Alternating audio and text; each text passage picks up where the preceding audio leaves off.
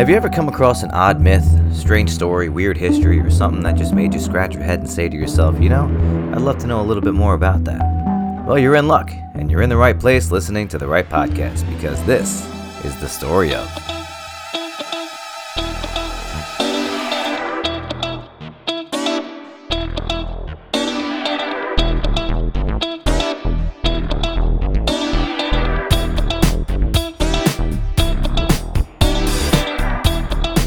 Yo, what's up, and welcome to the next episode of the Story of Podcast. I'm Smith. I'm Mike. I'm Joe. I'm back, Joe. Back for another one. Joe bringing the bro this. science. Welcome back, Joe. We missed you, man. I know it's been a minute, man. Work's crazy. Yeah, it's been dude. a crazy, uh, crazy quarter of work. Joe comes back I and then promise I did my research this time.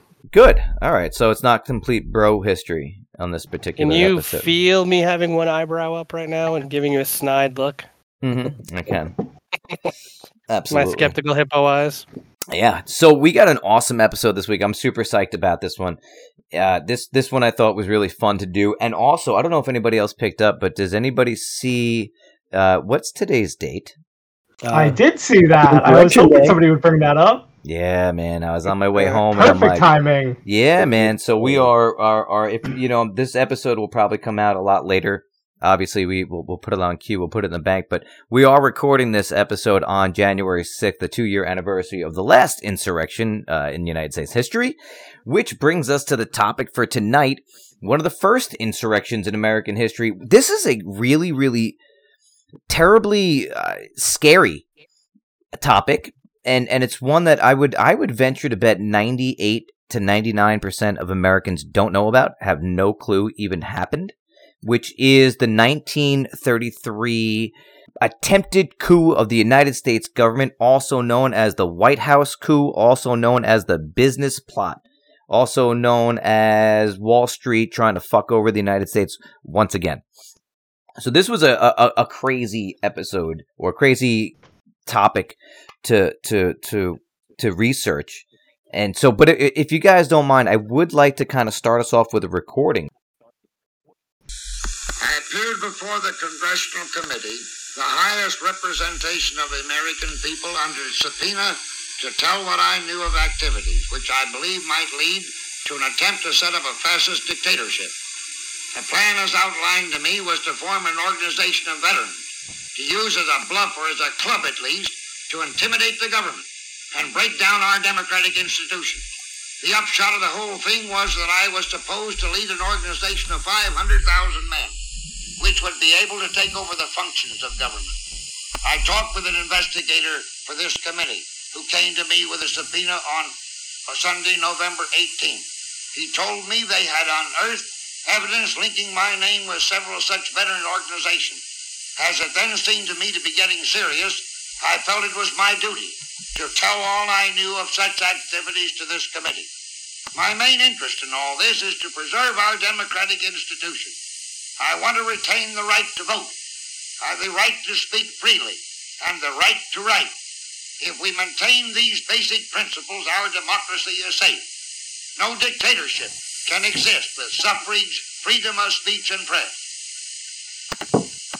That, ladies and gentlemen, is Major General Smedley Butler. First off, can we just uh what a fucking name.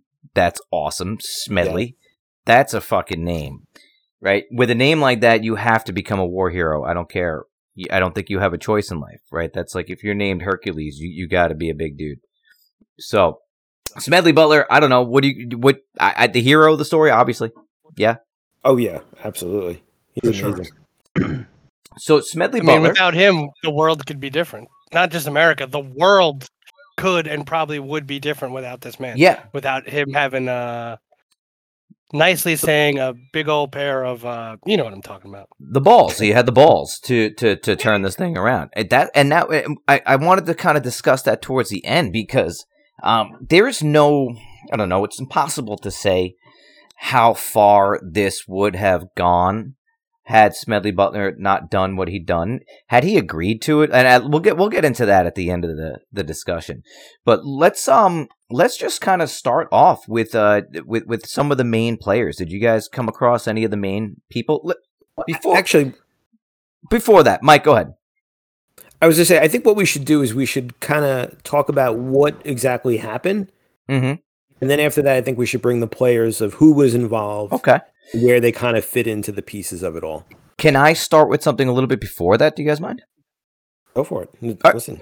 What's happening? Context. What is taking place in the world around this time? Did anybody come up do any research into that? What's what's what's happening in, in around the world at that time? It's 1933.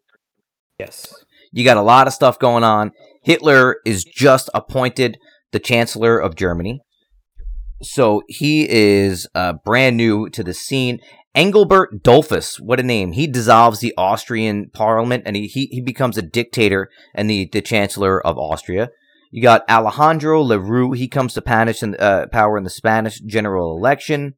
You have, you've got this insurgency of, you know, this, this, uh, Mussolini is in Italy. You've got this, this rise of fascism taking place all over the world and it's it's it's a uh, a very very interesting time period in, in world history. So that is that is part of our, our background and our context. Mike, go ahead. So I have a question for you, Dan. What can you tell us all? What exactly is fascism? Hmm, fascism. Yes, please. if you are looking for a straight definition of fascism, oh, I, I, have straight definition if you'd like, but I would like I'd like your definition. I would let me. I. I. It's a very difficult thing to define. So let me let me get yours, and then then I'll put my two cents in afterwards. So it's a far right, mm-hmm. um, authori- authoritarian, uh, authoritarian. I'm gonna authoritarian. That's it. Uh, ultra nationalist, political ideal and movement characterized by a dictator um, leading a centralized autocratic militarism, forcible suppression of an opposition. Absolutely. Um, Very much misogynistic as well. Oh yes. Uh, so subordination of individual interests for the perceived good of the nation and the race, and a stronger regimented uh, reg- regimentation of society and the economy. Yes, absolutely. So it's all about your country is first. Yes. And that's where the ultra nationalism comes in. So you've got patriotism. Patriotism is rah rah. I root for my, my, my, my country during the Olympics. Yay, go USA. Then exactly. there's there's nationalism. We're number one. USA. USA, right? And then when you have unbridled, unchecked nationalism, right? This ultra nationalism, that creates and establishes sort of this view of you are better than everybody else simply because you are from where you are from. And thus you are creating this idea of superiority.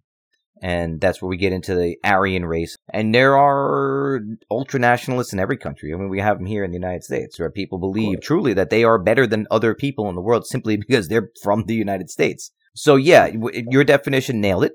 There's a lot of other points to it. Sure, there's usually the us versus them portion of it as well, where all of the country's problems don't come from the people who are really the real citizens, right? It comes from the others, the ones that are coming in through the border, the ones that are coming in. They don't look like the rest of us. That is also a major part, right, uh, of the of the, the fascist model there. But yeah, I think you nailed it. Benito Benito Mussolini's com- uh, fascism was different than Hitler's fascism, which was different than yeah. Franco's fa- fascism in in Spain. You know, but yeah, you I think you hit it. I think you nailed it pretty well. That was good. Yeah, I got I got that one right from my buddy Webster. I want to revisit that question because I don't want to give away the story, but I, I kind of have a question similar to Mike. Okay. About why this is beneficial to our story. Okay. Okay. So, we'll come back to that. Fascism, though, we got to understand in the 1930s, fascism is. We've gotten to the end of the story of World War II. We, we, we know how that story ends, right? In 1930s, people don't know how the story ends, and fascism is viewed very, very differently than how we view fascism today. Fascism at that time is like this. It's like a a a, a brotherhood through the military that's born out of the trenches, right? And they are very, very distrustful of politicians. There's a glorification of violence. There's a glorification of of speed and movement and and that is both military and, and economically wise. And they, the major, the major, major, major tenant to fascism is the absolute hatred of communism. That's the thing. And in the 1930s, you've got major movements of unions. Unions are huge in the 1930s, and unions come from they are very, very, very closely linked to socialism, and it's it's you know right then and there you go back to where you know Hitler and the Reichstag fire and all that stuff, and he he blames the socialists and the communists, right? USSR is is a big fucking power and all that type of shit. So, anyways, yes, uh, fascism is not. People are still figuring fascism out. So fascism is looked at as almost like a solution to a lot of problems rather than a, a big problem of white supremacy the way that we look at it today. Does that make sense? Well, yeah, I, I think you have to differentiate the racism from the political standpoint because nowadays you say fascism, people automatically think Hitler and stuff like that, and it's very hard to distinguish like what is the governmental reasoning for fascism aside from the racist connotations of it. That's a whole different thing. Yes, absolutely. Because when people, you're absolutely right. When people think of fascism, you think of goose stepping Nazis, right? With with uh, with armbands, and and in the 1930s, that's not what people thought. When people thought of the 1930s and fascism, they thought about it as a way to get out of an economic depression, and they saw a lot what Hitler was doing in the 1930s. When when the world descended upon Germany in 1936 for the Olympics, they saw a thriving society and a thriving economy. They didn't see a lot of shit was hidden, but what they saw was this major industrial nation. And they were like, holy shit, while the rest of the world is in this depression, you've got this fascist government. What the fuck are they doing? Because whatever they're doing, they're doing it right. And it became very, you know, it was very tantalizing for a lot of countries to then look into this and look at, all right, well, what the, uh, damn, dude, these Nazis are, well, the Nazis are onto something. What are they doing? Later on, it becomes a little bit more clear. Later on, we found out what they were doing. A Yeah. lot, a lot more than they were saying. Yeah, yeah. You can make the argument that a lot of people knew what they were doing beforehand, but just kind of turned that blind eye. You know, which was, I think, did we do that on the idioms? Turn the blind eye. No, that's a good no, one. that's We did. one. We did talk about No. that. I, I don't know. We I, I read up on that one. That was um that comes from oh God, a British naval Oh, commander. Save it. Yeah, we'll, we'll, Save it. Save it for part two. Idioms part two. Idioms part two. Yeah. I'm telling you, I'm calling for it. That was a good one. All right. So what fun. happened? What is what? What's the what's the story? What's the the the lead up like? What is it? What what what's the the beginning to this this whole thing? Who's got it? Um, when you guys like- want to take it, I feel like go I'm in it. class. I'm waiting for somebody to fucking. Well, in I don't know the nineteen. When did FDR get elected, Mister Smith? You're the teacher Oh, there. Jesus. Uh, it's right after Hoover, so it's like 1930, 1931. All right, so FDR is elected, and he's bringing a promise of revitalizing the country, and he has this thing called the New Deal, and the New Deal. 1931, he comes in. what- he- like, 1932, I apologize. There you go. 1932. Okay. Yeah.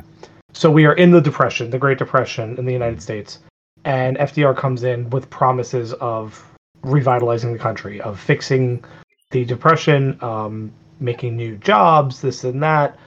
And one major thing he does is he takes the U.S. economy off of the gold standard. And a lot of people did not like that. So that's how our story starts. Yes. And by a lot of people, we mean Wall Street. Wall Street was particularly upset with that. The New Deal was meant it was a large series was a large amount of agencies that the government's going to create that's going to essentially put their hands into every form of the United States economy and try to rebuild and uh, farmers subsidies and creating all of these stuff. And it's uh essentially it's socialism for lack of a better term in a very simplified manner.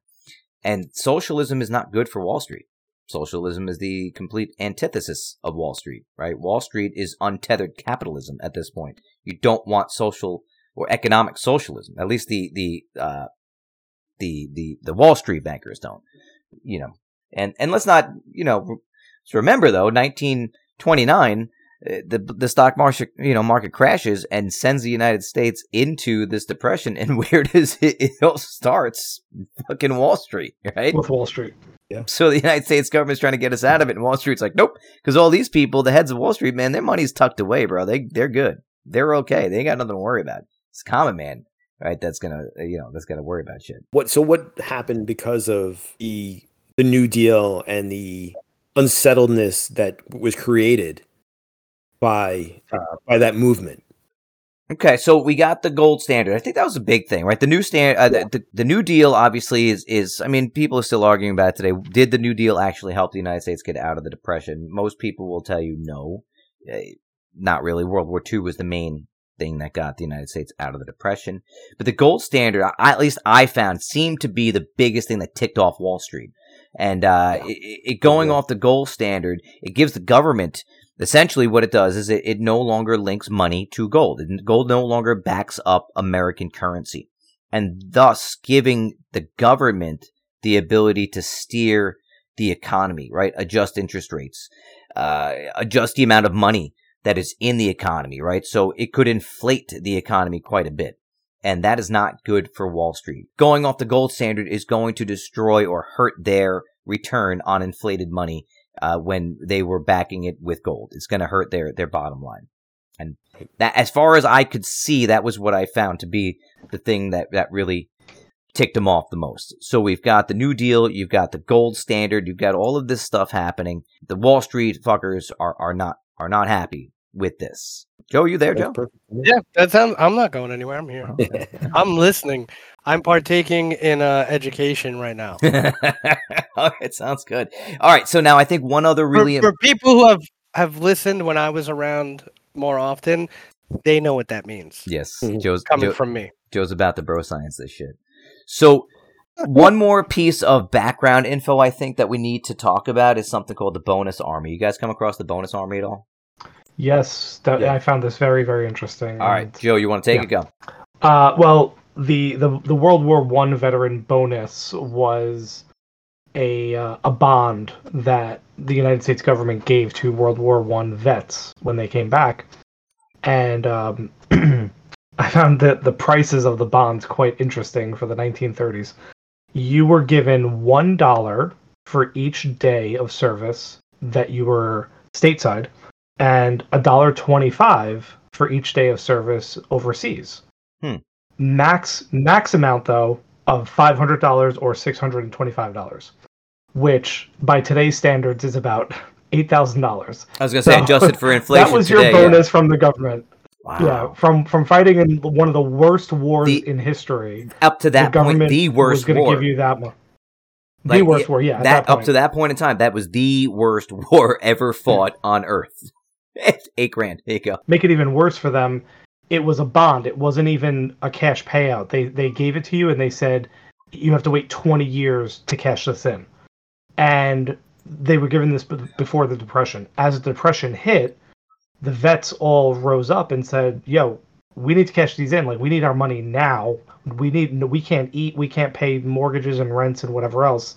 So the bonus army was the name of the uprising of the World War One vets who marched on Washington peacefully and were declaring to get their their pay for their back pay for their service. and they set up essentially an occupy movement. They they they occupy the area around uh, the the Capitol, and so for eleven days, right? They they lived there. They set up tents, and they they they pulled an occupy Wall Street until they got their their money. But that's not how it ended. Joe, you, how did it end, Joe? And and nobody stormed the Capitol during all that time. Isn't that crazy? It's amazing. They were able to protest for that long without breaking windows They and did doors. not feel the but- need to kick in the doors. And so after 11 days, U.S. Attorney General William D. Mitchell orders them to be removed. And the removal process is not very peaceful. That's where things kind of got a little less peaceful. And so they, they burn a lot of the camps and, and kind of burn them out and, and kick the shit out of them. But before these guys, uh, are, are removed, they have a very special guest speaker. And that, ladies and gentlemen, is who? General Butler, Yeah, General Major General Smedley Major Butler. General. Major General Smedley Butler comes in and he's a speaker at this. He, he's a, a fervent public advocate against capitalist exploitation, especially of soldiers. And he goes to a whole bunch of different bonus army marches and he speaks to them quite a bit. And uh, he he becomes almost like they're the face, right, of the bonus army. And he's a very, very well respected man. It, at, at that time, he's the most, the most decorated Marine of all time. The dude had two medals of honors. That's a that and that's a, a good ally to have on your side. And so that is the introduction to our the hero of our uh, story, Smedley Butler. So what do we uh where do you guys want to go next with this? Unless you have anything else, we have anything else we want to uh, um, uh, add in there. I think we could maybe we should back up a little bit and talk sure. about. I don't know if you guys read about uh, Gerald MacGuire. Oh yeah. So we do we want to go into the main players? I think so. I mean, so I mean, essentially what we discussed before is that you know Smedley Butler kind of calls him out all the bullshit that's going on, and is pretty much saying to the general public, everyone knows that the whole story of what was going on behind the scenes and how they were trying to overthrow the government. Mm-hmm. And I think at this point now, how did we get there? What happened yeah. that really got us to that point? And I think Gerald MacGuire is a very big player in that. Was he the one that went overseas? He was yes. in France and stuff. So, okay. And it, his name is Jerry Maguire. That's actually really interesting. Perfect. Yeah. I didn't think. I didn't. Who's coming with me? Show me the fascism. Come on, baby. Who's coming with me? Joe was waiting for that. So, so Mike, do you want to lead us in with uh, with a little Jerry Maguire info? Um, yeah, I could do that. So, Gerald MacGuire, he uh, lived in Connecticut. He was a man who worked on Wall Street, and he had made some pretty good coin and lived a very nice, comfortable life.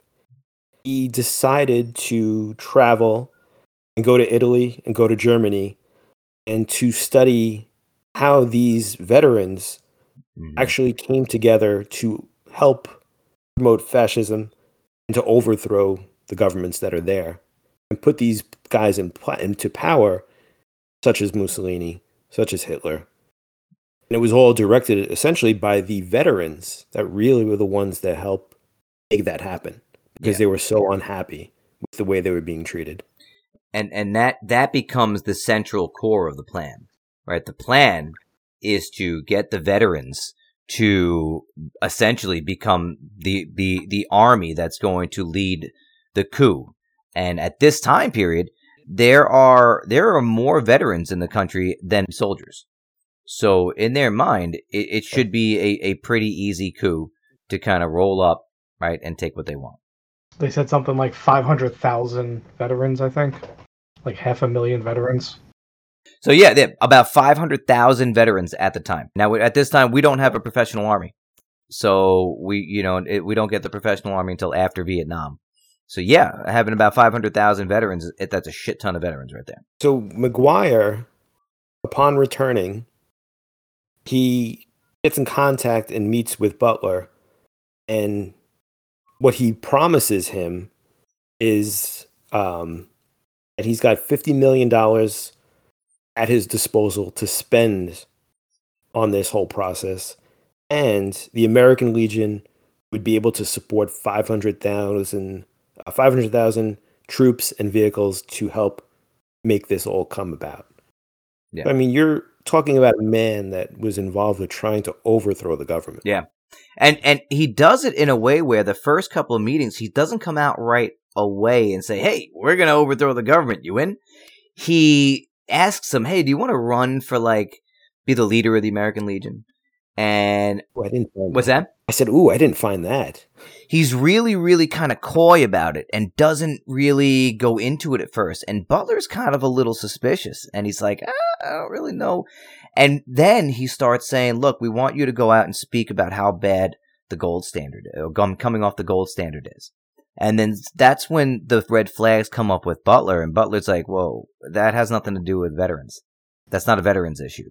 Why is the gold a veterans issue? That's not a veterans issue. That's a Wall Street issue." And so Smedley Butler's a very smart man.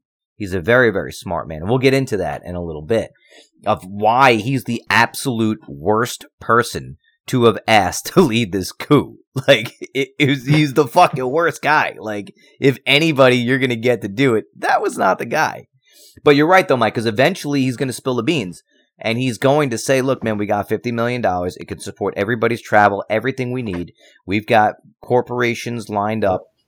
We've got people in place. And they also offer to pay for uh, Butler's mortgage to be paid and to send his kids off to college as well. Like your family will be taken care of. Don't worry if you agree to this. I don't remember what the connection was exactly, but I heard that um, Remington Arms was also involved in this. So, so they had money and they also had weapons, and Remington was going to supply weapons too. Did anybody come across John Sterling Clark? I don't remember. I remember seeing the name. I don't remember what it was. He is the heir. Anybody ever hear of Singer Singer uh, sewing machines? Oh, he is yep, the yep. heir to the Singer sewing machine empire. So he's a super, super rich guy. He actually served with Smedley Butler in World War One and was known as the millionaire lieutenant. So this guy Sterling, everybody called him Sterling. He had approximately around thirty million dollars at the time. He was an art collector. He had houses in America and France, and you know he has all this shit. He's really like you know super rich dude. What got him again was the gold standard. Once the gold standard was gone, that's what he he was infuriated. So that is what pushes him to get in on this whole plot. And he was uh, quoted as saying multiple times, "I will spend half of my fortune to save the other half." So this dude was willing to throw in 15 mil behind this whole thing just to save his other 15 mil. And he was like, yo, man, I will absolutely pay these retired soldiers. I will pay for transportation, whatever it takes. I got money and let's do it. So Sterling is another big player, uh, in this, this whole saga. Next, who do we got? What, what other people we got? I got, I got a list. I'm, I'm, this is, this was my, Go for Yeah, it. I, Wasn't, wasn't J.P. Morgan? big in JP this Morgan, also? his bank, he had bankers, bankers from JP Morgan were absolutely in on this one. 100%, yes. Uh, Morgan was the main bank that was behind it. Uh, a little bit about, uh, General Smedley Butler. He's known as the, the fighting, the fighting Quaker, which is kind of a, um, oxymoron in a way. He, the crazy part about this is Smedley Butler, he hates fascists. He absolutely hates fascists, which is one of the reasons, and he hates exploitation by by capitalists. So it's like he's the worst guy that you could have asked to do this. He was a well respected general, and people would have listened to him, but morally and having you know standards, he's the worst guy you could have gone for this. You know what I'm saying? Like it was just a terrible, terrible idea. Later on, he's going to write a book called "War Is Racket," and I have a um, I have a, a, a quote from that book.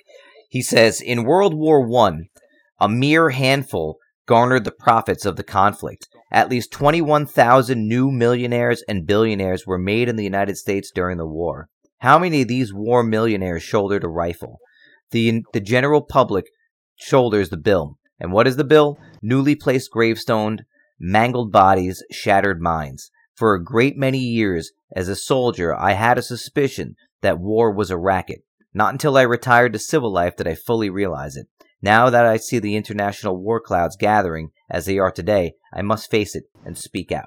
And that isn't a book that, that he wrote about war. So it's a very interesting take that Smedley Butler Yeah. has on war. He he's almost like a Eisenhower when Eisenhower talks about beware of the military industrial complex. Somebody that was on the inside and saw it. You know what I mean? Very Yeah. you know. So again, probably the worst guy to uh to bring on board with this. Did anybody come across the Real- name Prescott Bush? Oh, I was- did. I did. Dude, that was my neck. That was my next. All right, person. Joe, you- Joe. Joe, Joe Brentwood, Joe. Do you want to talk about Prescott Bush? No, I was just uh, another name that I that had popped up to me. I didn't I didn't get to uh, investigate Mm. what his role was in this, but it was very enlightening. I'm like, wait, hold on, we're talking about like Papa Grandfather Bush Yes, over here, like Yeah. All American Family Bush.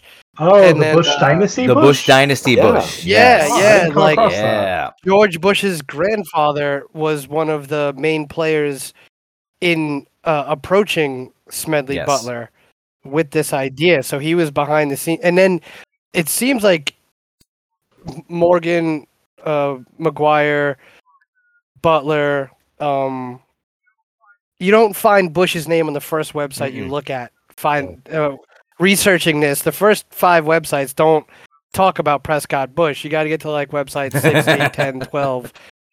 Uh, like it's not highly talked about that he was even involved in this. You know, all American, the all American Bush Yeah. family, not the beer. No, not now because there's th- there's a C. Not those There, there's a C no. in that beer. Yeah. So, Mike, what was some of the stuff you, you came across with, with Prescott Bush? No, I. It's funny. I didn't really go too Mm. far into him, and I wish I That's what she said. did. Um, but I did. Uh, nice. I did see that he had a lot of involvement also with the Nazi Party, and I was like, "Fuck!" I'm like, I want to read more into him. Like, I feel like there is a lot to talk about with this man, and I did not touch it for this topic. I'm like, I think we should really tackle him later. Yeah, on. he's he's a serious Separate candidate for topic. He's interesting. yeah for a topic itself. Prescott Bush is definitely uh, a, a, a serious candidate. There is a lot of talk of Prescott Bush being involved in the Kennedy assassination as well as being one of the people that were also present during that time period. So some of the things that we got about I got about Bush is that he was a director and shareholder of the Brown Brothers Harriman BBH. That is a firm that acts actually as the U.S. base for a German industrialist named Fritz Thyssen. And this guy, Fritz Thyssen, is the dude that helps finance Hitler in the 1930s. He has a, a falling out with him at the end of the decade. But Bush is there as a, again, a director and a shareholder of a lot of companies that are not only going to bankroll the Nazis, but they're going to make a shit ton, a fuckload of money off of the Nazis. And so there's a lot of speculation that the Bush family dynasty's money comes from uh, a lot of dealings with the Nazis.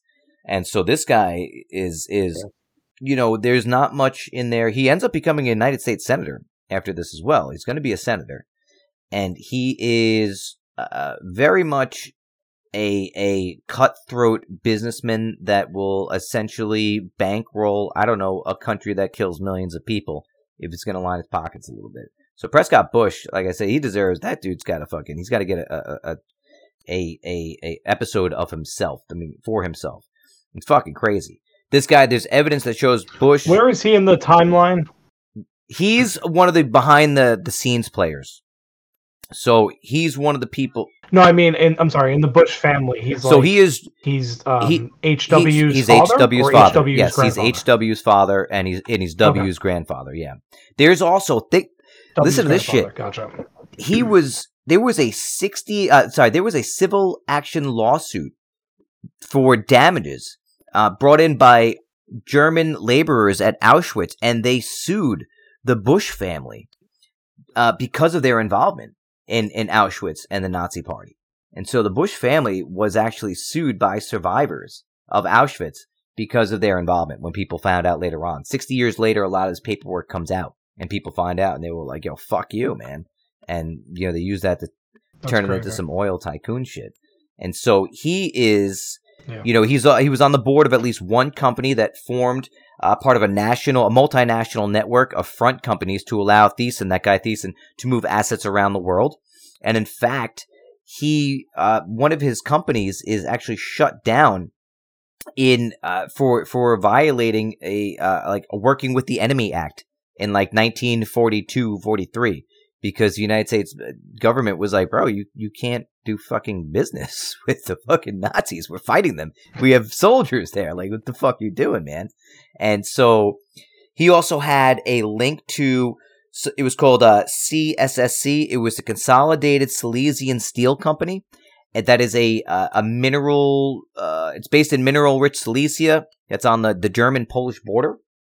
And during the war, that company made use of Nazi slave labor from the concentration uh, concentration camps, including Auschwitz, which is where that that uh, that that lawsuit comes from. So Bush had his hands directly in the pockets of Nazis and back and forth. So he's another uh, individual that is also involved. Then the, you got the American Liberty League, which is essentially the name that this whole group kind of gave itself. It's like the the shell name for all of them. Then the membership. You guys come across the membership of the American Liberty League? No, I didn't. I did have uh, the Liberty League on there, but I didn't go into them. One name I saw was the DuPont. Yes, the big uh, the chemical company. Yeah. the DuPont Corporation, including Irene DuPont. Um, you got Democratic Party candidates from the 1924 and 1928 elections, John Davis and Al Smith. So you've got people that were in FDR's own party. Several associated uh, people associated with J.P. Morgan, including a man named Thomas Lamont. Does anybody know who Thomas Lamont is? I'll take that as no. Thomas Lamont is the great grandfather of the current Connecticut governor, Ned Lamont. So Connecticut's great grandfather was also involved in the coup. Shit gets fucking great, man. Love this. This is getting a little. It's scary fucking now. nuts. Maybe uh, Connect- it's a lot of maybe we need to the censor I- I- ourselves I- here. we might get a knock on the door. There was also Yeah, somebody might uh, join this Well, chat. soon. Jay. You already uh, Jay Joe. You already said you were on the FBI list from from your research, man. yeah, yeah. When I went to watch a video, it said beforehand. I must have been in incognito mode on my um, browser. Don't ask why. and uh, We know. it We said know. uh, He was on YouTube. himself. YouTube, you cannot watch videos anonymously, and Google will uh, have this information. That's basically, fucked up, man. It's funny you can watch porn, but you can't watch that. porn video. in incognito. So I've heard, and but you know you I mean, that's you can't watch a YouTube video though. I can't do that. So we also got a guy named Grayson Murphy. He's the director of Goodyear Tire, Anaconda Copper, and Yes. Bethlehem Steel. And then, as I think it was uh, uh Joey Joe Camps had said before, the weapons and the am- ammunition were going to be supplied by Remington, the Remington Arms Company, which had just been taken over by the DuPont Corporation. And last but not least, we got General Motors. The CEO of General Motors, Alfred P. Sloan, is also in on it. Now, this guy, in August, uh, this is a quote I found. Uh, uh, it says, August 1938, a senior executive at General Motors, James D. Mooney, received the Grand Cross of the German Eagle for his distinguished service to the Reich. Nazi armaments chief Albert Speer told a congressional investigator that Germany could not have attempted its September 1939 blitzkrieg of Poland without the performance boosting additive technology provided by Alfred P. Sloan and General Motors. So that is the American Liberty League. The irony of that American Liberty League working with the Nazis. It just sounds like a fascist organization. it does. the American Liberty League. It sounds like a bunch well, like the. Patriot Front. You, you know what I mean? It's it's it's the same Yeah. shit. You know, it's this it's this same fucking fascist name, right? That you're gonna try to make it sound real, real, real. You know, real American. Make it sound like Yeah. yeah. pro when you get something that is so pro-American like that, the first thing that comes to my mind is that they're fucking fascist. it's just not my. Yes. That sounds. Yeah. they're white supremacists. That sounds very fascist, right? The Proud Boys, yeah, that's fascist. Yeah. kind of goes with it. yeah. Yeah. So, as we had stated earlier, so the plot now now we've got the we, we know the main players. The plot we we talked about. It's this idea that they are going to, you know, Joe had uh, Joe. You were talking about it. They were going to try to oust him. Yes, and try to just uh, uh not necessarily. Well, Joe came across a murder plot and the ousting plot. So so Joe, you got us on that one. the original basic idea was to approach nicely ask him to leave and um, resign as president they didn't necessarily want to take the white house or congress by force but also show hey there's half a million of us over here. You might want to you might want to walk out. And apparently there was another plot that if he would not peacefully walk away there was a plot to also assassinate if Yeah. necessary. That's a little more tinfoil hat. I didn't see it on many many uh i didn't see it in many places but i did come across it in one video and i was like oh so i mean if if you if you can't uh, join Yeah. him kill him You know, and there was also there were there was there was talk about allowing him to stay the president, but kind of just keep him as a figurehead and just allow him to kind of what yeah I kept yeah. And into. so there's a quote that I came across from MacGuire that says the president, and I quote, the president will go around and christen babies and dedicate bridges and kiss children. The real power of the government would be ha- held in the hands of a secretary of general affairs, who would be in effect a dictator, somebody to take over the details of office, take them off the president's shoulders, a sort of super secretary, end quote. And so there was this idea, you, this, this kind of plan to keep him there so that the people didn't necessarily know there was a hostile takeover of the United States government where they still see FDR and to them it's still America, but not really as well. So that was that was another plan. And I wouldn't be I, but honestly, I wouldn't be surprised if he you know really really showed opposition to it that they wouldn't put him down. I, I wouldn't You're rolling up with 500,000 troops who are armed. You know what I mean? Like, do you think killing the president at that point was going to be like a big worry to them? Probably not. You know, like you get. Well, I think I mean they also said you mentioned the, the secretary position. That was what Butler's. That's why Butler was tapped. He was he was going to be the dictator. They wanted him to lead the rise up of the veterans, take over uh, the government, and then he would be instilled as the dictator, while Roosevelt remained uh, the figurehead, like you said.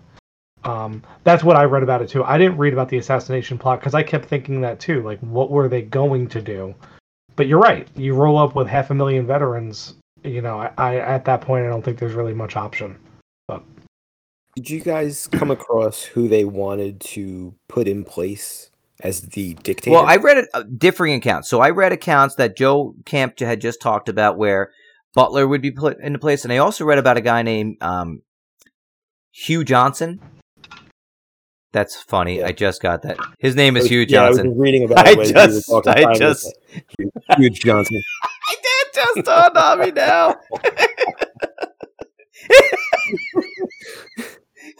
Imagine him walking into the room and trying to say that with the You know- straight face. And, and here today is Mr. Huge Johnson. You know what his middle initial though was?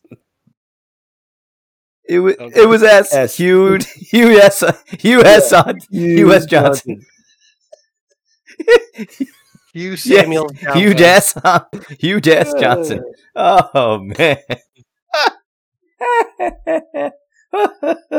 yes, Jokes it does, man. That one just writes this out. And Johnson, he actually was in the military. He he served on FDR's board. He was the the uh, the, the leader of the National Yeah. Relief Association. He was a big guy, but apparently was not allowed to run it. He was I don't want to say demoted, but he was kind of backburnered on the NRA, not the National Rifle Association, but the National Relief Association, and that pissed him off. He was a real. Recovery. Say that again. It's the National Recovery. Ah, yes, not association, administration, yes. And so he was, from what I understand, a, a, a very uh, uh, temperamental individual and could fly off, was a, a bit of a drinker as well, and kind of not, uh, he was a little bit of a loose cannon. And so it, it, it's not, you know, if he didn't get what he wanted, and even though he was there with, with FDR, when he wasn't allowed to administer the NRA the way that he wanted to, I believe, I, it wouldn't shock me that this guy would be like, yo, fuck this guy. And you know, he was actually FDR said one of the reasons why he shouldn't. I'm sorry, one of his former bosses told FDR one of the reasons why he shouldn't administer the NRA was because he was uh, too impulsive. That was one of the, the issues that he brought up with FDR, right? And now, if you think about it, and what so what's the next thing? Would you be shocked if a man was said, "Yeah, they say don't don't hire that guy; he's too impulsive." So then they don't, and then he joins a coup. That's not surprising. Yeah, surprise. I'll show you you. know what I mean? Like it's a little impulsive, you know, like so. It- yeah, I'm taking my ball and that's joining the it, coup. right? I'm gonna take Yeah. my ball and go to fucking Nazi Germany. You know, like that's uh, that it does. That's not a shocking. You know, obviously that's that's pure speculation, but that wouldn't really. You know, I'd be like, oh, okay. That works, but you know, and, and here we get into the idea. So now, anybody else have any other the, the other main players? Because that, that's about all the main players that I, I got out of it. Yeah, Yeah. we we cover them all. I think. I've got a good. I've got a good story about Smedley Butler and Mussolini Oh, that I think we should go back to at some. Point. oh yeah, yeah, yeah, yeah. That's a great story with the child. It's a great, great. yeah, story. with the kid. You want to do that now? You Fuck it, go now. later? Let's let's. And it kind of goes into the idea of why why he hates fascists. He fucking hates them. So go, yeah, go ahead. Right, right. All right. So, um, think he was out. He was talking. Make he was making. Uh, he was talking about some of the stuff that he's seen and some of the things that he's come across in time. And one of the stories he had told. Let me see if I can find exactly where I have it. Um, hold on. Get your life Oh, together. so Mike. in nineteen. so it's all over the place here. Right, so in 1931, he was to be court-martialed for saying about uh, Mussolini's Italy that he runs it as a mad dog nation. yes. And because of those things that were said, Mussolini was kind of like, yo, you know, get rid of this Mhm. guy. He's, this guy's nothing but trouble. And the reason being is because of the story that was told by from a friend that was with Mussolini driving in a car, is also friends with Smedley Butler, and tells Smedley Butler the story about how they're driving through the countryside in Italy. And in fact, he does run down a child in the road, does not even stop, continues. His, his friend told him the story about how he screamed when he heard and felt the child's body underneath the car being crushed. And from what, what I was reading, and he said, this is actually a quote from um, Butler. My friend screamed as the child's body was crushed under the wheels of the machine. Mussolini put his hand on my friend's knee and said, It was only one life. The government of Italy denied the story. Yeah. For years. Yep. Now the cool. Uh, now the I what I found to be the most badass part of that story was he was going to be court-martialed, but he agreed. He said, "Look, I'll just I'll I'll take a reprimand instead." And because of his status in the U.S. United the United States military, they said, "Fine." He actually was the one that had to write the reprimand for himself. So, like, how fucking cool is that? You're like, that's yeah, man. Anytime I see that, I'm gonna. Uh, that's a Smedley Butler. I'm gonna call that. From the, you know what I mean? When you, I got it. I'll, I'll do my own write up. I got you. Don't worry about it. Like that's fucking cool. That that shows how much prestige and respect that this man had. You know, in the military. But yeah, dude, Yeah. when he told the story, and now this is the early 30s. So again, fascism. The United States wasn't against fascism. You can't insult another leader like that. And so when you tell a story like that, that's Right. not. It's very uncouth that's not a good look on foreign policy at that point. So yeah, you know, it, and that was, it sounds like, sounds like Mussolini. I mean, I'm not gonna, you know, yeah, Oh, that yeah. sounds like a, that Yeah, for sounds like a. Mussolini thing to do, you know, and, and seems maybe it's re- one of the reasons why the Italian people exacted the revenge upon him that they did, which was pretty fucking brutal. You Yeah. know what I mean? I got, a, I got a question for you. What do you think the repercussions would be nowadays if any world leader had just done what Mussolini did? It depends on. I think honestly, it just depends on where they do it. Right? If you look at Saudi, Well, I don't think a world leader is driving themselves either. That's, No, yeah. well, that's well. I mean, we're talking about Semantics, Joe, semantics. upper class and wealth. I know. Yeah. Play along, that's Joe. the come part on. you pick up on. If he wouldn't be fucking driving himself. That's a All right, the so story's poppycock. goes in the car with a world leader. What a what a bunch of poppycock. That's no good. No, no, that's a story's kerfluffle.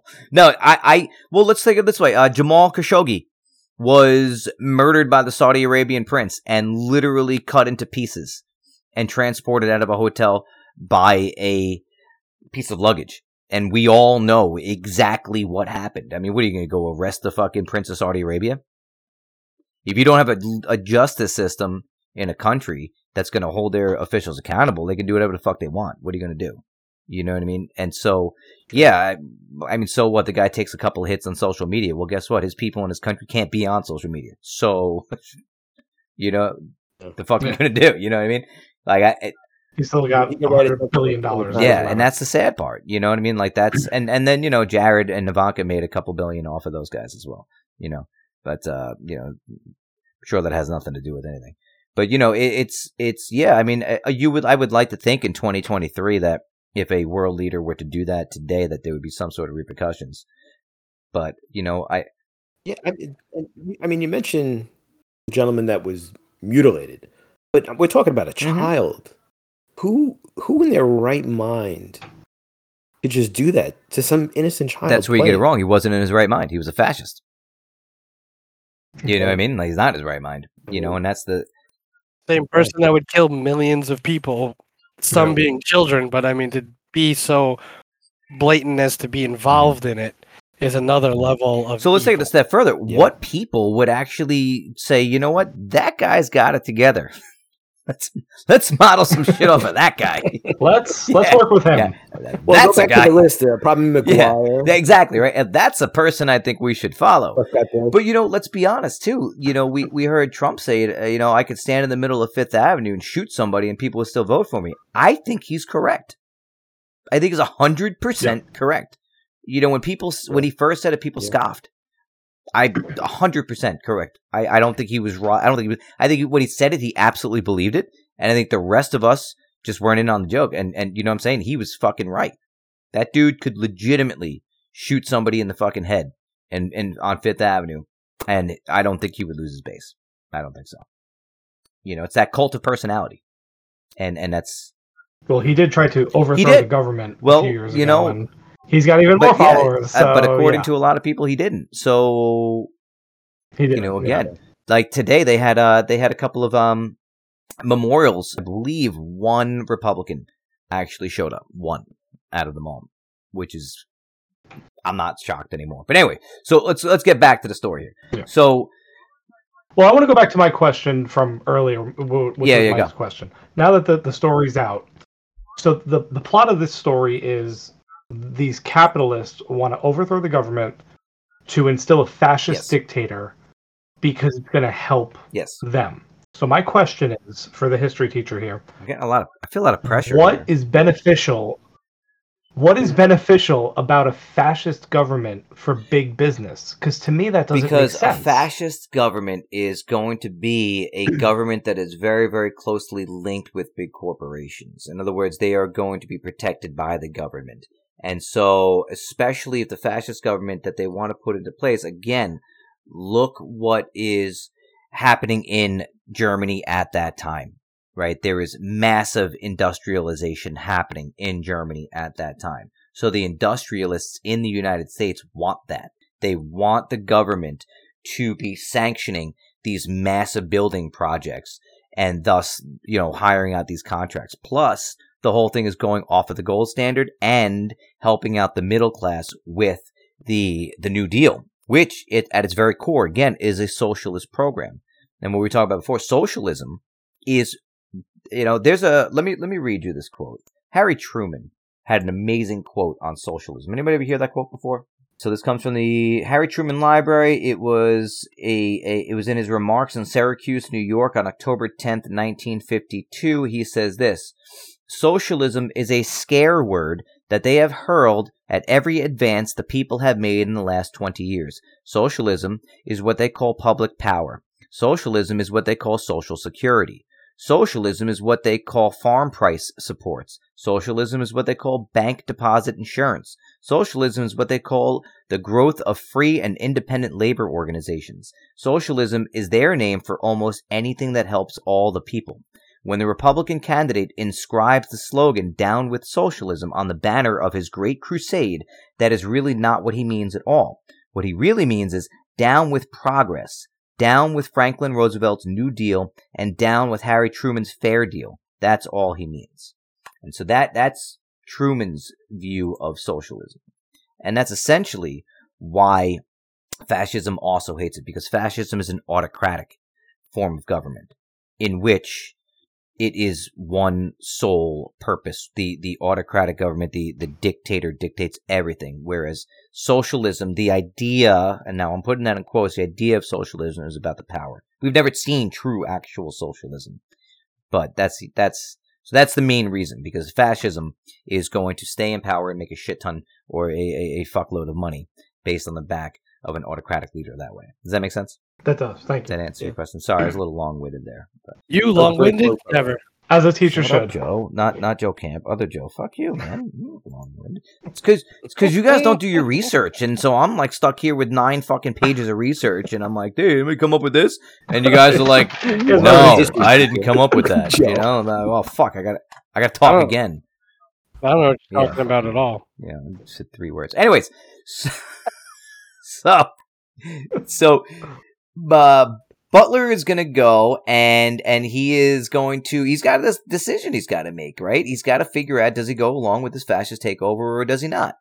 And he is a true blue American. So he says fuck you and he doesn't. Now, did anybody know the first place that he goes? He doesn't go to the government right away.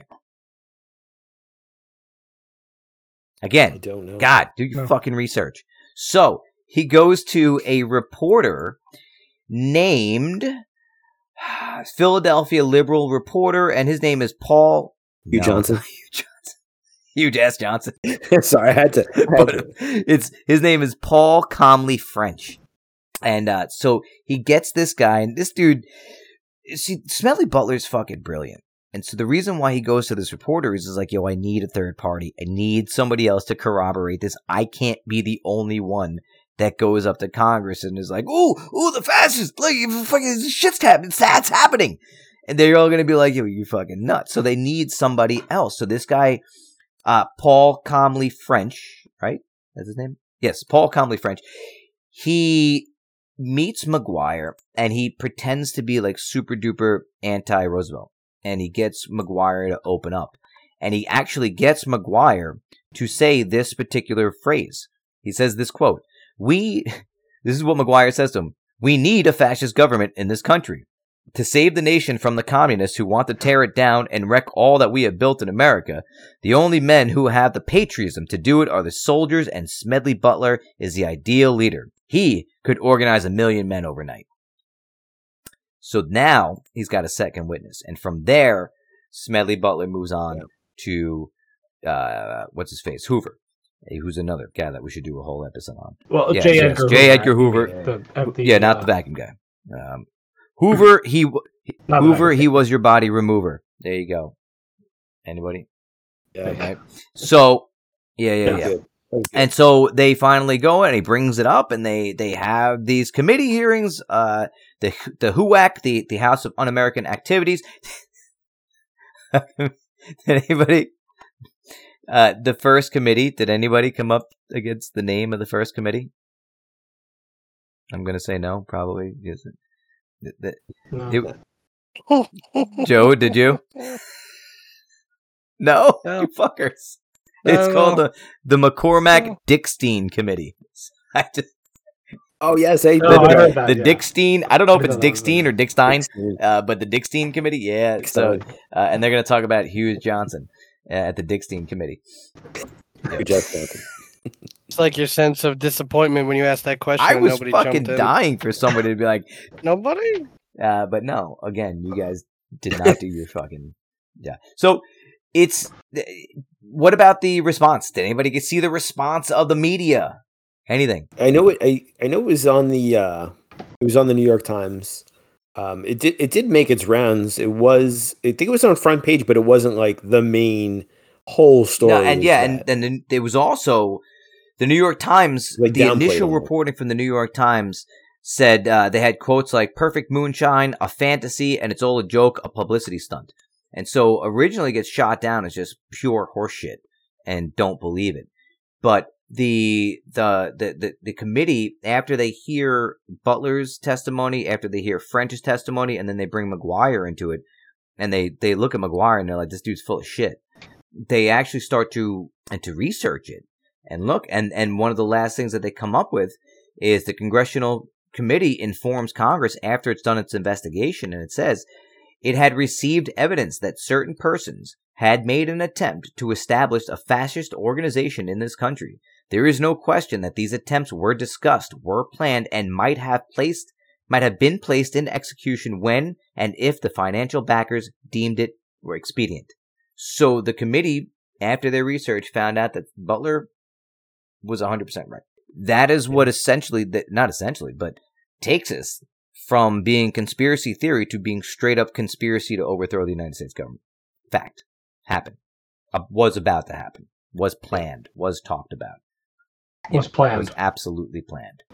You know, But then everyone backed off and they just said, "No, we were just we were just spitting balling, Yeah, spitballing ideas. abs- mhm. There was nothing serious Yep. about it." And they, they, We're just talking here. Just yeah, and that was it. They were like, ah, Yeah, LaGuardia, Mayor LaGuardia of New York called it a uh, a cocktail putsch, yeah, and they were like, hey, they were just drinking cocktails and Just shooting the shooting the breeze, breeze. overthrowing Yeah, the government. it. Yeah, that's the ticket. Right? We weren't really what me. I was, I was fucking kidding, man. I love America. Yeah, let's go. You, you know, We've had plenty of cocktail cocktail parties in our days, boys, and um, I don't remember us over talking about. I'm not. overthrowing I might government. have. Well, we talked about some. I very well- stuff, but uh, not that. I- I, I don't know. We got some Yeah, dude, up you- here Mike, we I- I was definitely a bit more radical in my teens, man. I'm. I'm not gonna. I'm not gonna sign off on that one. I think I. I I'm gonna put money on the fact can that I probably that. did. I, I'm a witness I- to that. I absolutely love the band and uh, take this with a grain of salt. But some of us listen to Rage Against the Machine a little harder than others did. a little bit too much. Some were a little too hyped when certain songs came Yeah, on. You know what I mean? It's like, hey, we're all moshing here, but you look a little too excited. yeah, that- that- yeah. I'm taking fucking notes, man. I believe that Joe actually, I believe in the inside of Joe's locker in high school, you had a sticker that had Adolf Hitler with a gun in his mouth, right? And it, it said uh, on the sticker, "Follow the leader." Follow Yes, the leader. Yeah, I- I, remember. Holy shit, I do I remember that. Yes, yes, that's right. I gotta You- find yeah, that man. locker. You you had uh you you had, I think it was follow your leader or something like that. Yeah, that I re- follow, Follow your, Your leader. Leader, Yeah, that was Yeah, fucking great, man. So you were in you know uh, high school telling Nazis to kill themselves. Way to go, man! I'm proud of you. That's a good job. No, not me. Yeah. I would never. I don't know Look, you- man. You, I'm a respectable no, no, adult. no. I don't care how old you are. If you see a Nazi, punch him. In fact, I've told my students that. I, I've told them point blank this year. You see a Nazi, you punch him in the face. I mean, you don't give a shit what happened. You fucking punch a Nazi. Wait, side story. I was just telling my students about this. It was pretty funny. In high school, I had this shirt. I don't, Dan, I don't know if you remember it, but it said "fuck white supremacy." that was it. Just the whole shirt said "fuck I white that supremacy." And what one of my teachers was like, "Yo, you gotta, you gotta take that off. Like, you, you can't have." I was like, "No, fuck you!" Ah. He's like, "Well, if you don't take it off, I'm gonna cover it up." He's like, "I was like, all right, cover it up then." So he put a piece of tape over the fuck part, so it just said white supremacy. and I was like, "You know what, bravo, that's brilliant teaching right there. I got you." So I had to change my shirt. You, you're like, what are you, a white supremacist? What the fuck, dude? Oh man, that's great, dude. You should have. You should have put a question mark at the bottom of it. yeah, question mark. He, he could have at least just covered up the U. You know what I mean? Like, and you could have just made like an asterisk right there or something. The final outcome of this attempted coup, ladies and gentlemen, is drumroll. Nothing. Not a fucking thing. Nothing happens. Nobody's prosecuted. No depositions. No charges. Nope. They weren't No they weren't even called to testify. And in fact, the quote from Smedley Butler is, and I quote, like most committees, it has slaughtered the little and allowed the big to escape. The big shots weren't even called to testify. And nothing happened. And that audio that we played in the beginning of the episode was him speaking to the American people. It was him speaking to Congress about this is what I had learned. And even after everything was corroborated, and it was proven that what he was telling Congress was in fact an actual plan put forth by what we would call the the the, the captains of industry to inflate their wealth and destroy American democracy at the very same time and essentially cozy up and side with Benito Mussolini and Adolf Hitler as World War II was getting ready to gear up. They decided no Yep. no we're just going to leave it and in fact, people like Prescott Bush, who were involved in this, ended up becoming a United States Senator later on. People joined, these people, some of these people joined the government afterwards. Which, let's talk about today. Right? We have some of the individuals that played a big role in the January 6th insurrection two years ago are now the head of the Freedom Caucus of the Republican Party, who have now gotten so many uh, concessions from Kevin McCarthy in order to get their vote to become the House leader that the Freedom Caucus, the very people who orchestrated the insurrection two years ago, have now more power than the Speaker of the House two years later. And the cycle repeats. I don't know, man. It's a fucked up story. We because we don't learn the lesson. That's the problem. we suppress the history. We didn't learn a thing from it. And so therefore we will repeat the process over and over until Dude, we it's learn. scary, and fascism is not something you want to fuck with, man. It is. It's really, really, really not. It's really, really. Nobody wins in fascism. Literally, like look at uh, Mussolini, look at Hitler. The people did not win. They didn't fucking win. Mussolini was literally Yeah. ripped limb from limb after they hung him. They tore his body apart. Like that's insane. Hitler, I, I don't know if I really believe that he shot himself. I don't. I don't think he did. I honestly believe that he made it out to South America, but that's a, a topic for a whole nother discussion. The Argentine Conspiracy bell, conspiracy bell. No, did, didn't they make a movie of it? There was a man that uh, killed and Hitler Bigfoot, and then killed Bigfoot. yes, there was. There was a uh, History Channel had a whole series Finding Finding, Hitler, yeah. And Tim Ken- Tim Kennedy was the host of it, going down to Argentina, trying to find Hitler, and he he unofficial he he doesn't he never answers the question, uh, but he's been asked a lot of times on Do you think Hitler died here? He's like the official story is the official Yep. story. What do you think? He goes.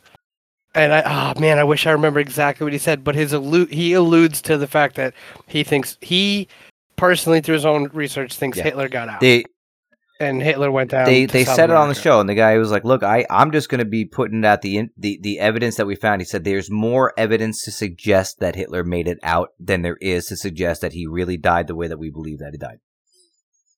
And he's like, "I'm not saying that's the Yeah. official story about what happened, but he's like, I'm just telling you, there's more evidence to suggest that he got out, which is insane if you think about it." The the not uh, the the communist Stalin had what he said was a skull. Not to get too far into it, anyway, but we'll leave it that for another episode. But I'd like to leave you guys, or at least let me. I really kind of want to hear what you said about Stalin with the skull. I'm like, ooh, no, I'm intrigued. I'm not. I'm not. I'm not What do you got? Yeah, come on, just give us. I want to bring it back to January 6th for Jeez, a second, okay. too. Oh, Go ahead, yeah, George. Let's rewind it. um, what's you know what's disturbed me about this 1933 plot number one is i've never heard of this before you guys suggested it and i looked it up. So it was it's been erased from the history books. Yeah. um but this was 1933 right? 2021 you have videos cell phone videos security camera videos eyewitness accounts all this shit happening. And and we still have reporters and politicians saying, "Oh no, it, it was just a protest." Yeah. They, you know, they stood in the barricades inside the They, Capitol. they opened It- the doors. They let them in. What everyone said. Yeah.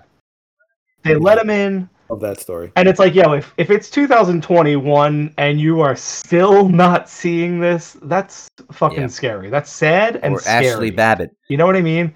So what what is it going to be in in a hundred years or or whatever? When is this going to be in the history books? Like, are they going to talk about it It this way, or is it going to just be like, oh, it was just a little protest? And I'll and tell you what, that, you know, because that's what here- bothers here's me. the thing, and uh, this is an old history thing. What do you call a failed coup attempt? Nothing. You don't talk about it. Called a trial run, Try. right? Call it a trial run. That's and ominous. the thing is, and this Yeah. is what I, I've told my students quite a few times, it's not, you know, January 6th, yeah, 2021, like that was a crazy day in American history. What we really got to worry about is, is January 6th, 2025.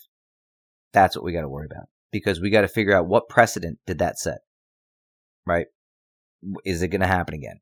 And that's the scary part. And so to answer your question of what's it going to look like in 100 years, it depends. It depends on if it succeeds next time. Because if it succeeds next time, that's going to look like, um, uh, that's going to look, that's going to look like Lexington and Concord in the way that we talk about that in the history books. yeah. Exactly. Yeah. The You know rebirth.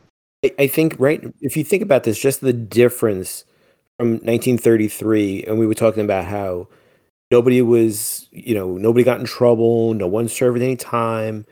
There's people that are are in prison right now for what happened on January 6th. And Yes. But it- thankfully. As far as I'm concerned, I think we're one step closer to making sure that we don't repeat this process. I don't know though. We didn't just sweep it under the rug and pretend like it But, didn't happen. but Mike, let me let me counter. That's exactly what they did. But let me counter this with you, and when we go back to that statement that I, I read earlier, like most committees, it has slaughtered the little and allowed the big to escape. right? So who's in jail? True.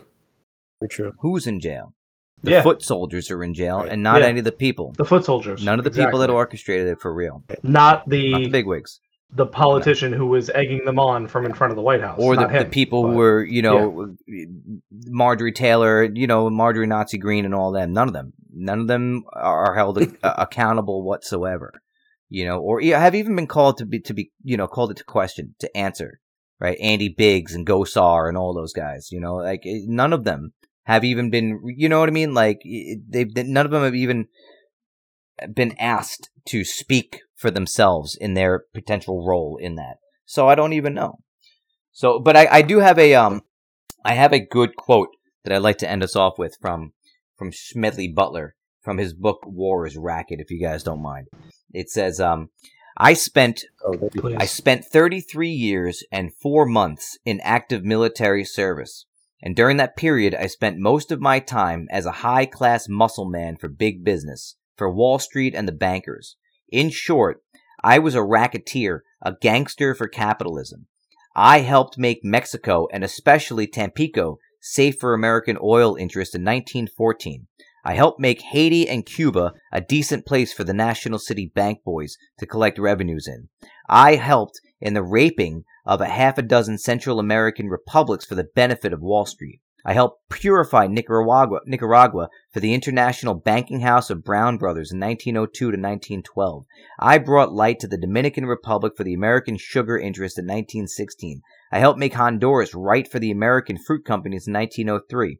In China in 1927, I helped see to it that Standard Oil went on its way unmolested. Looking back on it, I might have given Al Capone a few hints. The best he could do was operate his racket in three districts. I operated on three continents. what a fucking badass! I Badass love it. motherfucker right there. Hence Seriously. why he was the worst possible fucking person for them to ask to lead a revolt in the name of unadulterated capitalism to overthrow democracy for fascists who he hated. you know, like wrong fucking choice, man. You know, out of, Well, Seriously. they, they figured that he was a puppet and that he would do whatever they say. That's why they did it. And if they would have, we'd be sitting here talking. they about a different placed their bet on his wallet, on him being more attracted to his wallet than for the actual love of democracy. You know, and and he was not about to give up democracy for a bank account or his mortgage or his children's college funds because that's what essentially what he was offered. You know, or eighteen thousand dollars at the time. And so yeah, so Smedley Butler was the wrong was the wrong bet on these fucking fascists. You know, they can't never seem to get it right. You know, and uh thank God. You know, let's just hope anyways. So I think gentlemen, I think we hit this pretty fucking hard. Uh anybody have anything else they'd like to add to it? There's more history out there than what's in your books, folks. That's what you should take from this. There's way more history out there. Yeah, Joe, I think you just found our new punchline or a new catchline for the show. There's way more history than in the books. Yeah, man. I I, I yeah, like that. dude, I like that a lot. Patented, sorry. There it is. Copyrighted. There is way m- there- there's more Copyright. history out there than in your books. Is that what it is?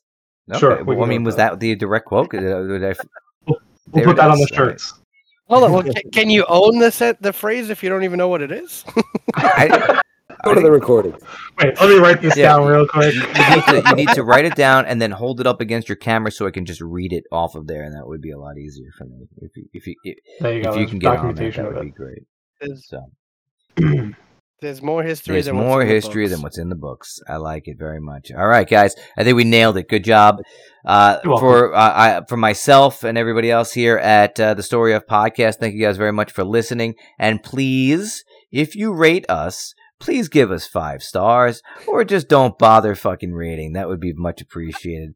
Yeah, Point eight. I That's, like that's that fine too. because you know, Or rate however you want because you're your own no, person. don't be be a decent fucking person and give five stars. We are not a fascist organization, so you can. No, that is you. that is what I'm gonna go full fascist on that one. Don't fucking do it unless you're gonna give five. Okay, uh, thank you. And so, uh, and everybody out there in in uh, Brooklyn, New York, a shit ton of our listeners in New York or Brooklyn. So, Joe, I just imagine that's probably you at work, but I appreciate your your support there. That's pretty cool. And uh, Sweden, we see you. Yeah, I did that. Thank you, Joe. That's, that's good, man. So, guys, thank you very much. Stay out there, stay you, and stay weird. Adios, fuckers.